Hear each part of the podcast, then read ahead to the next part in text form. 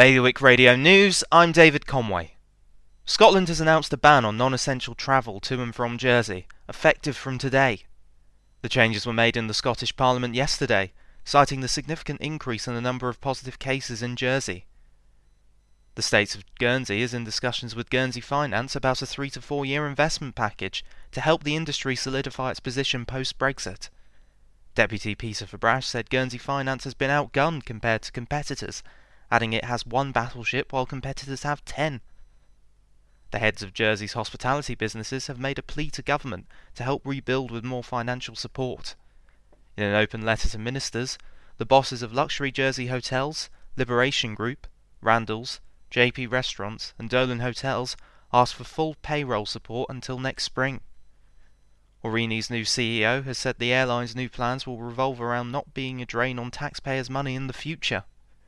Nico Bezuidenhout said that Aurigny should not be striving for supernatural profits, but to provide a lifeline service in and out of the island. More on those stories at bailiwickexpress.com. Today's weather sunny spells with showers. Top temperature 12.